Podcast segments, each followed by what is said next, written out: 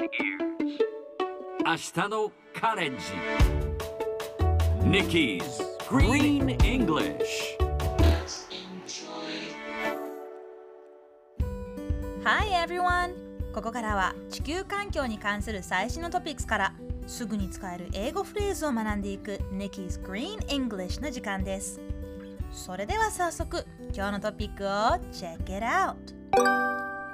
釣り人は重要な魚を食べなくてよかったと喜んでいます。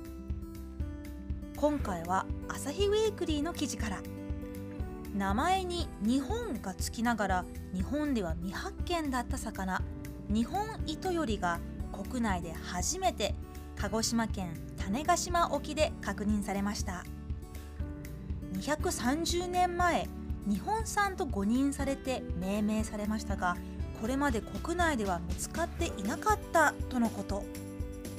今回釣り上げたのは西の表市に住む溝忠和さん。溝さんはこの魚を釣った時普通の糸より鯛と思ったそうですがいつも釣れる魚ではないので何かの役に立てばと鹿児島大学の教授に連絡し今回の歴史的発見に至ったということです。溝さんは国内初確認と聞いてびっくりした。自分の胃袋に収めなくてよかった。とコメントしています。さて今日のこの話題を英語で言うとこんな感じ。The fisherman is glad he didn't eat a historic catch.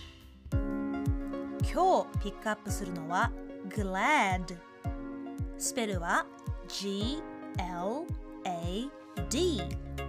グラッド。意味は嬉しい喜ばしい。例えばお会いできて嬉しいです。という時は I'm glad to meet you お口に合って気に入っていただけて何よりです。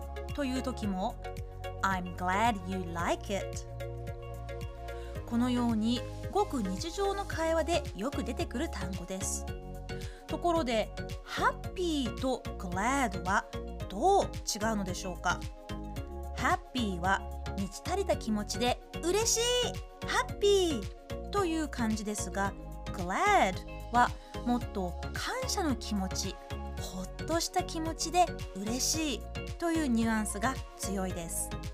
特にしっかり分けなければならないということではないですがほっとした時は glad をぜひ使ってみてください。それではみんなで言ってみましょう。Repeat after Nikki. I'm glad. I'm glad. Sounds great.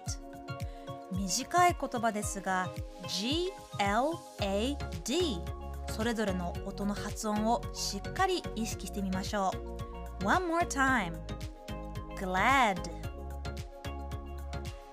最後にもう一度ニュースをゆっくり読んでみます。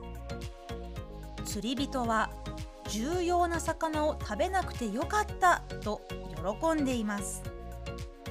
The fisherman is glad he didn't eat a historic catch.